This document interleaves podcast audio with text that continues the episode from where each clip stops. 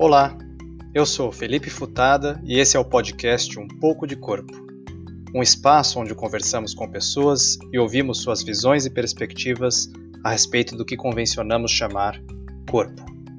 Nossas conversas são publicadas na íntegra, sem edições. Essa é uma escolha, pois assim é a vida real. O corpo não mente. Sejam muito bem-vindos.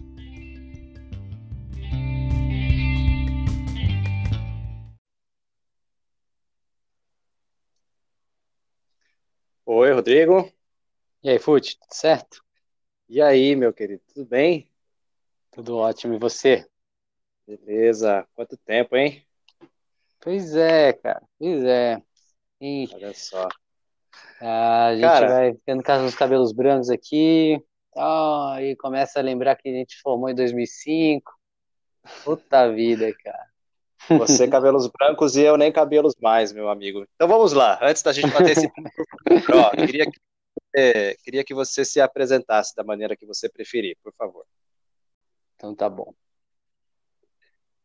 Bom, sou Rodrigo Lobo, bacharel em Educação Física pela Escola de Educação Física Universidade de São Paulo, hoje à frente da Lobo Assessoria Esportiva, há praticamente 10 anos. Triatleta, corredor, apaixonado pelo que faço e adrenalina correndo nas veias com esporte sempre. Muito legal.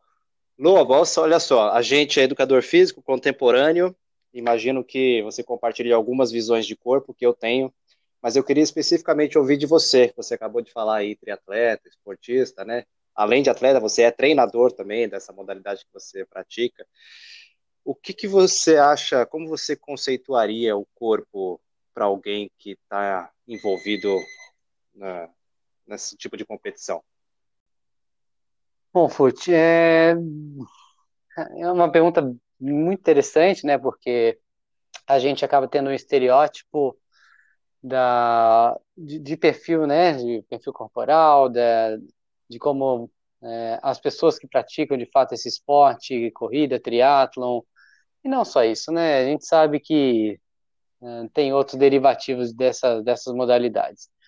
Mas eu vou antes disso, né? Antes disso, eu antes de fazer educação física, eu não sei se você conhece a minha história, mas quando ela era adolescente, né, final da infância, adolescência, entre os 8 e 12, 13 anos de idade, eu sofri bastante com essa questão do, do hoje chamado bullying, né? Mas do, do, da relação com a autoestima, relação com, com a- o meu, o meu posicionamento na sociedade frente a, a esses estereótipos, né? E, e eu era considerado o gordinho da turma na escola. Então, foi muito interessante, porque eu vivi duas situações bem diferentes. Uma, né, sofrendo bastante com a questão estética, com a aceitação social, e eu posso dizer que foi interessante eu ter passado por esse outro lado, para viver essa outra realidade, né? Entender mesmo o que, que as pessoas sentem em relação a isso e o quanto isso de repente pode atrapalhar no seu dia, né? Se você não lida bem com essa situação.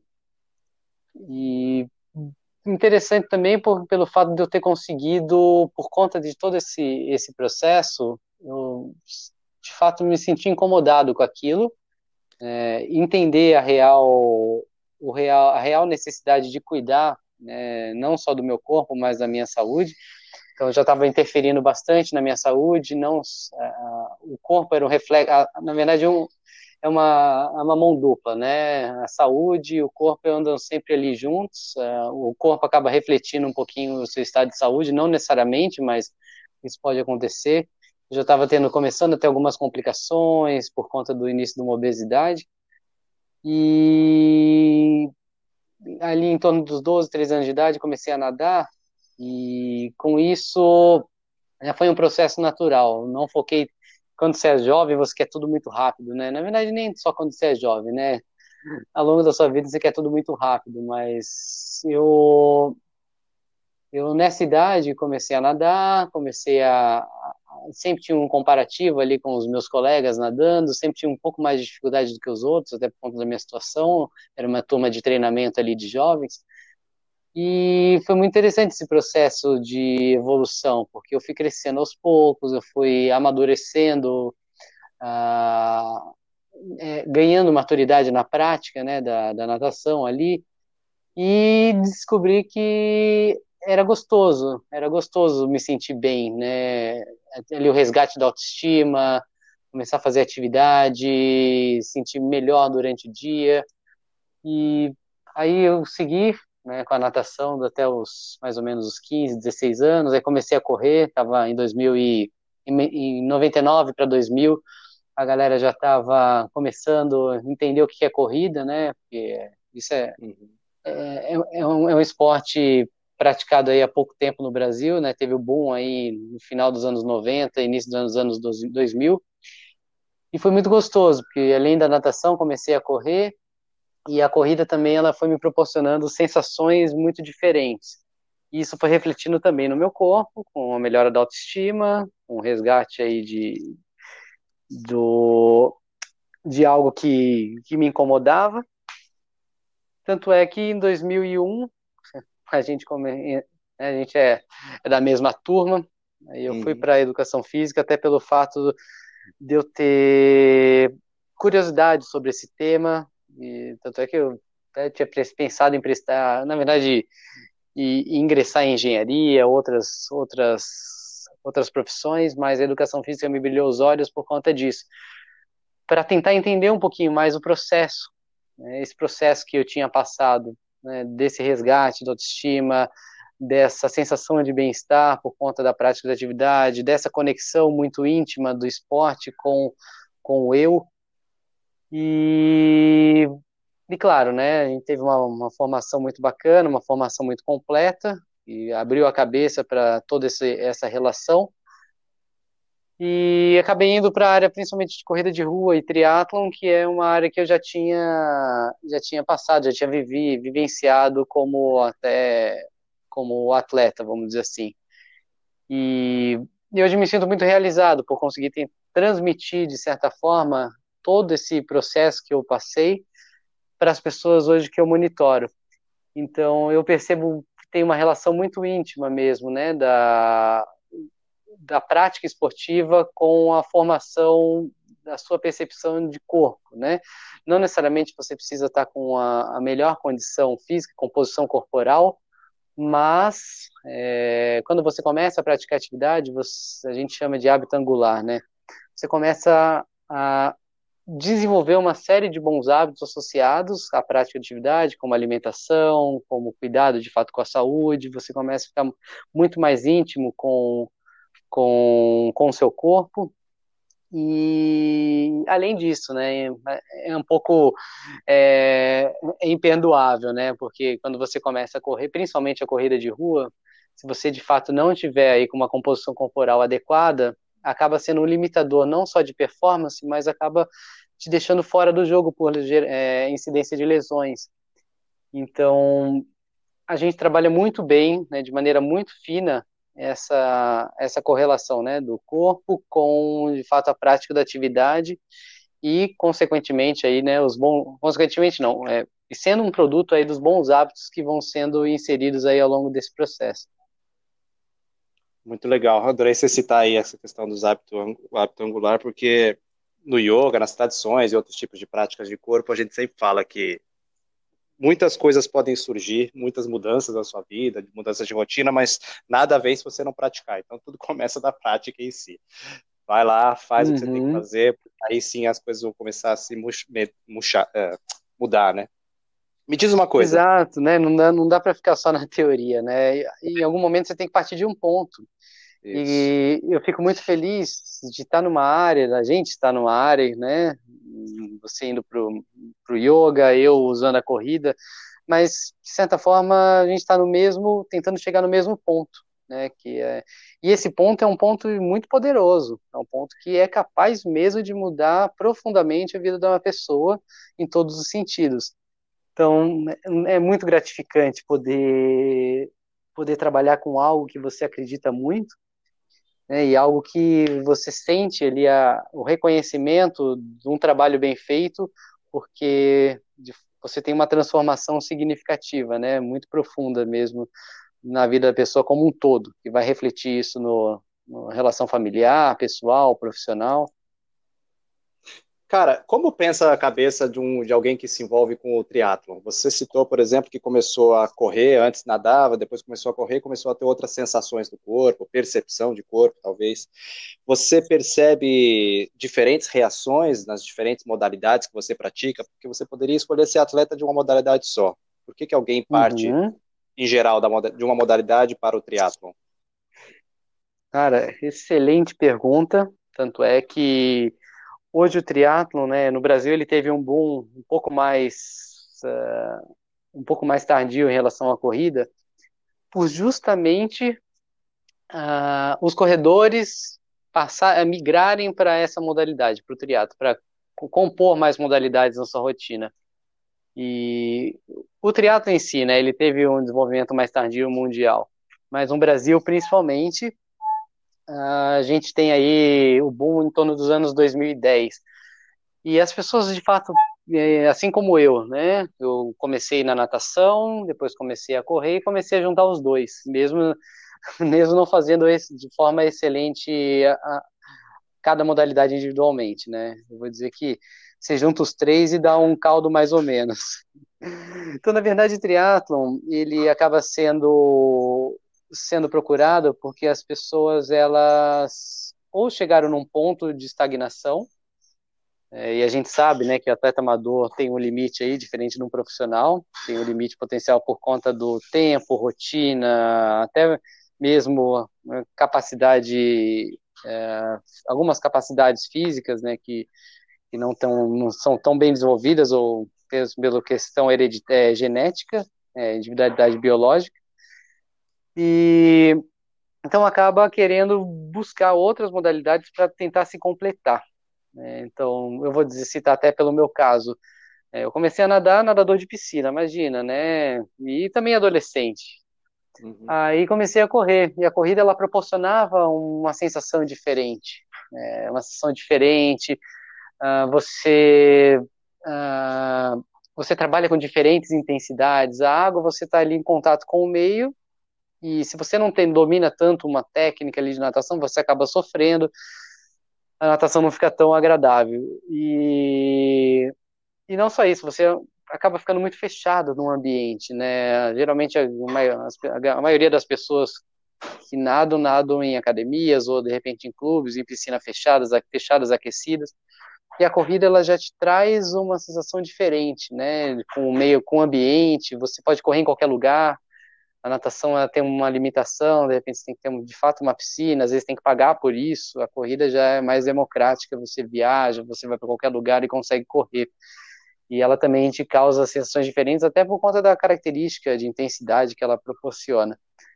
Aí o negócio fica mais legal quando você encontra a bicicleta, porque a bicicleta você já vai além, né? Além de tudo isso, né? De poder também ir para o ambiente externo, tá certo que tem uma, uma limitação aí de custo, mas hoje você, você consegue caçar no mercado aí bicicletas com custo acessível, bicicletas usadas.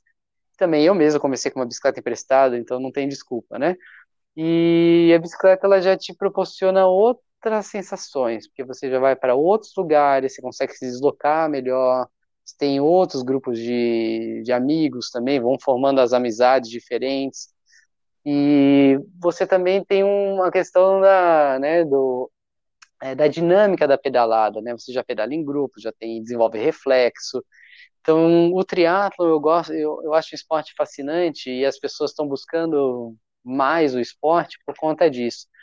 Ou para né, sentir sensações diferentes, que cada modalidade proporciona assim, sensações diferentes. Eu estou falando da natação, e a natação eu não tiro por nada, apesar de ter começado a correr, mas eu não tiro por nada, porque é um momento de terapia.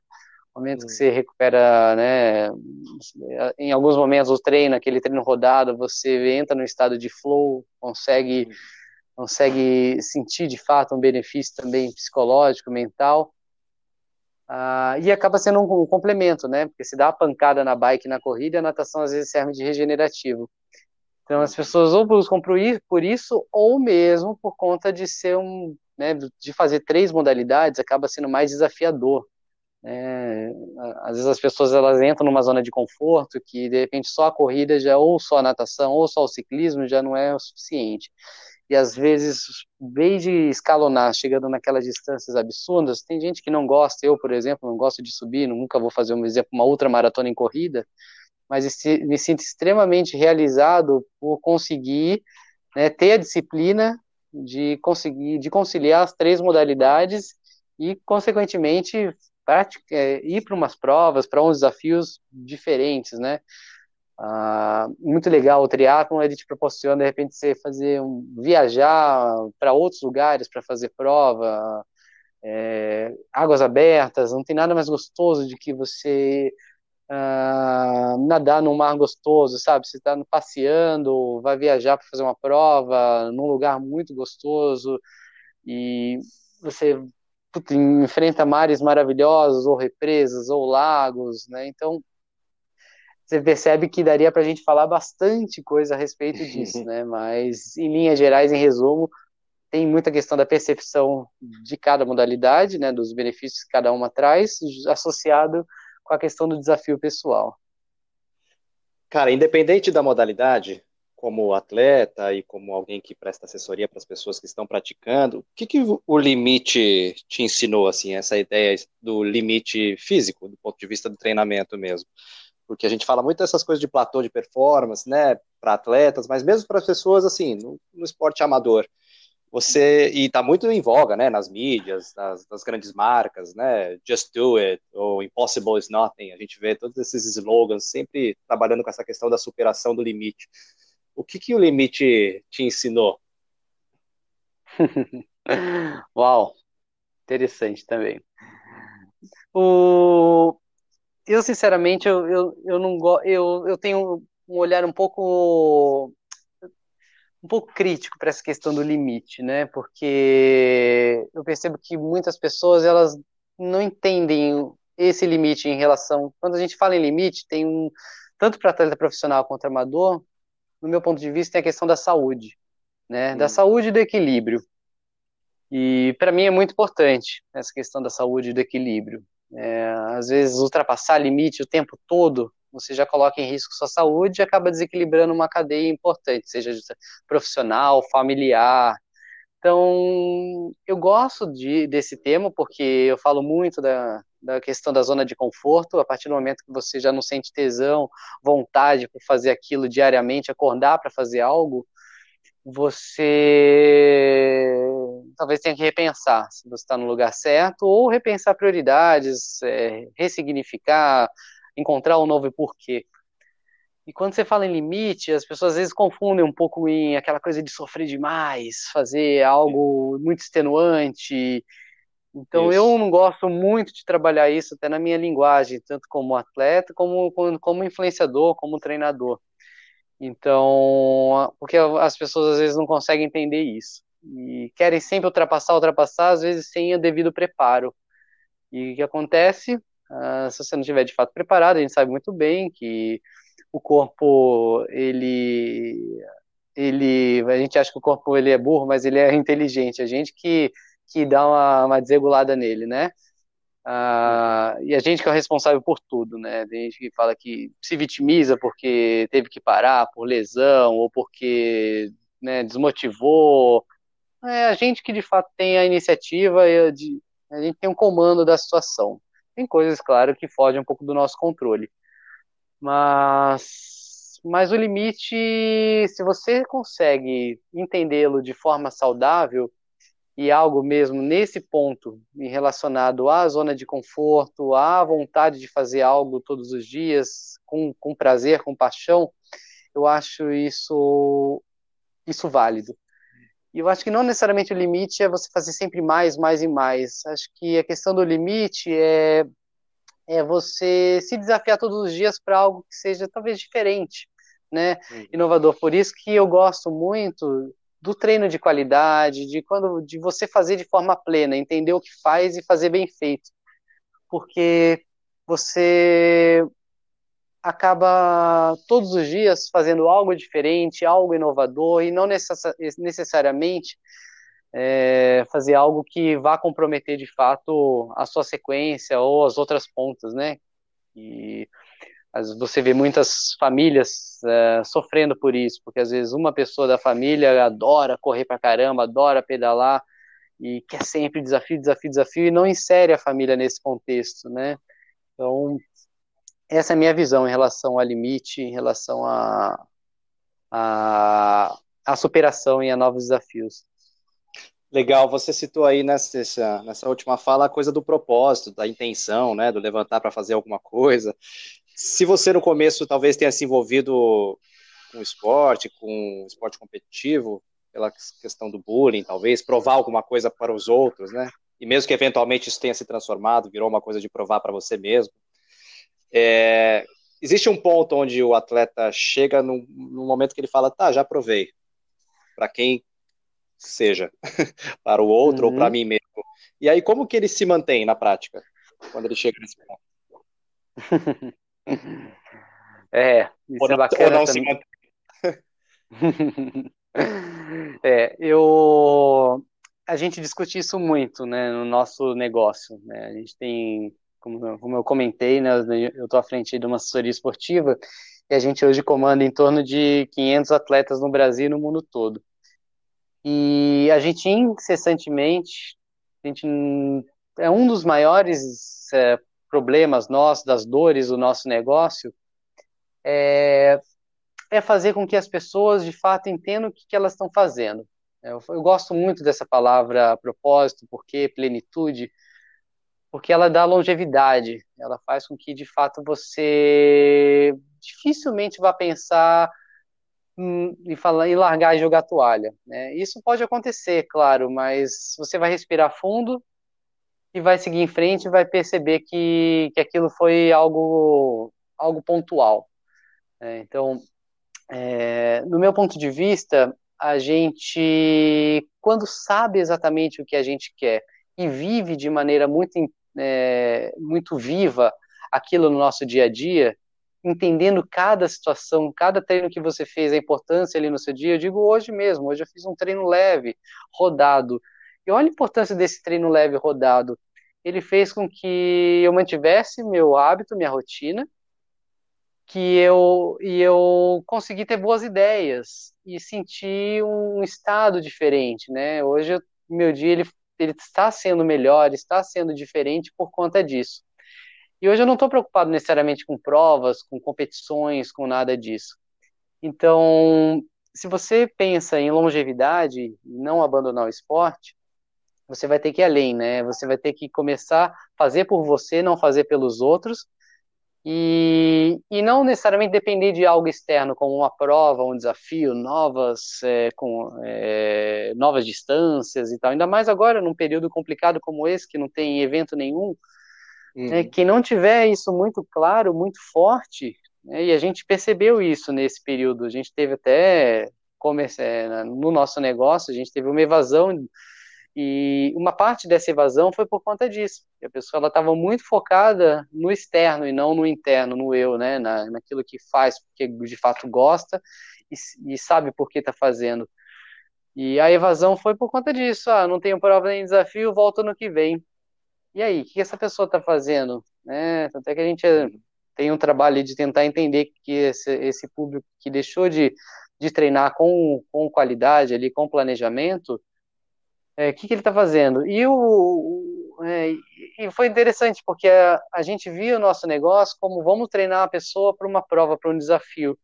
E a gente teve que mudar o esquema. Né? Vamos, e inclusive eu mesmo, né? É, eu falo, nós tivemos que mudar a, a conduta com nossos atletas, mas eu me vejo também como atleta e tive que, que repensar isso, né? Porque a gente entra no espiral em querer tanto uh, é, olhar, treinar, treinar, treinar para baixar um tempo e, e, melhorar sua performance. E hoje tem também uma questão de rede social. Poxa, é, eu tenho sucesso quando eu posto algo que eu fiz bem. Poxa, o que as pessoas vão achar? Que eu não estou fazendo nada que então eu vou sair do jogo, vou sair de cena porque não estou sentindo tesão pelo negócio e não tenho nada para mostrar para ninguém, não tenho aquela medalha para postar.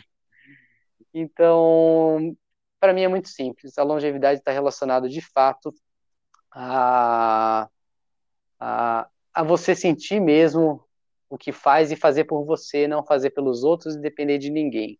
Então, diariamente, a gente precisa sempre agradecer, sentir por que fez, por que aquilo foi bom no seu dia, e sentir de fato os efeitos benéficos, né? A gente sabe que são, são, são dezenas, se não centenas de efeitos positivos da atividade física no, no seu dia a dia. Muito legal. Olha que curioso, você citou evasão, né? Na verdade, tem vários, várias pessoas citando isso, que muita gente parou, né? De fazer o que fazia tal. Mas, por outro lado, muita gente começou, né? Olha que legal. Outro dia estava ouvindo sobre um grupo que começou a organizar a corrida parado dentro de casa. É uma corrida uhum. no lugar, parado, e aí começaram a se conectar e criaram provas, e hoje em dia tem grupos e grupos no Brasil online fazendo provas de corrida parado, cada um na sua casa.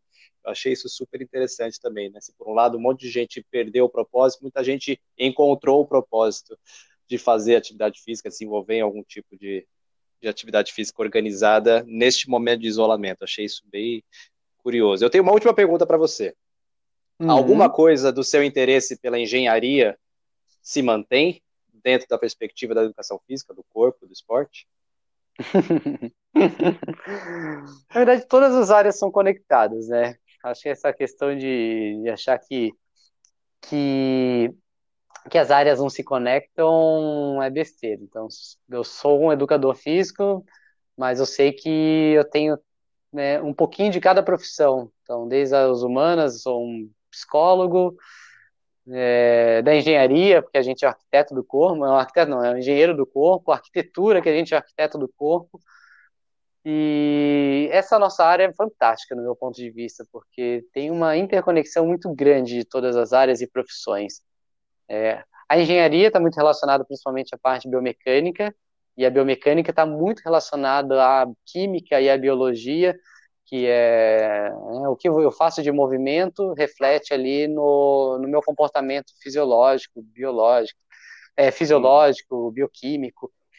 E junto, junto a isso, eu vou construindo também, como a gente comentou, né, o tema principal, eu vou construindo também, vou arquitetando ali o meu corpo, né, vai sendo um reflexo de tudo aí que eu faço. E, e, é extremamente importante, eu não vou dizer que não. Claro que a gente tem que tomar cuidado com os padrões, porque a gente tem que entender que eu sou eu e você é você e segue o jogo, né? A gente tem que ter algumas referências, claro, para também não, não, não perder a vontade em evoluir.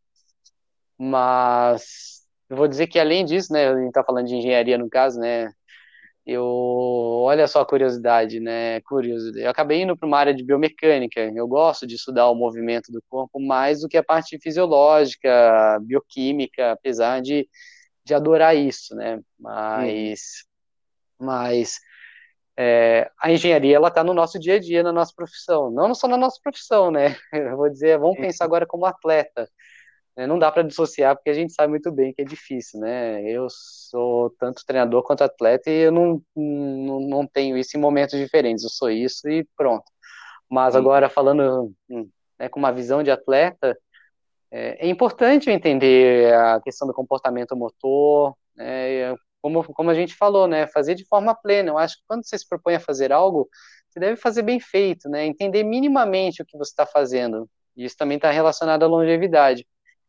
Então, no meu ponto de vista, pensando especificamente em engenharia, eu vou além. Não só em engenharia, mas você vai em todas as outras áreas, outras profissões, e elas estão extremamente conectadas, e eu acho muito bom, porque você você você pode, né, depois de muitos anos, você vai falar, nossa, que bacana, né? Eu acho que eu sou eu sou uma, uma pessoa mais completa, né? Uma pessoa né, mais realizada por conta disso, por entender que que passou um pouquinho por cada situação e conseguiu conectar um pouquinho de melhor que cada área pode trazer, né?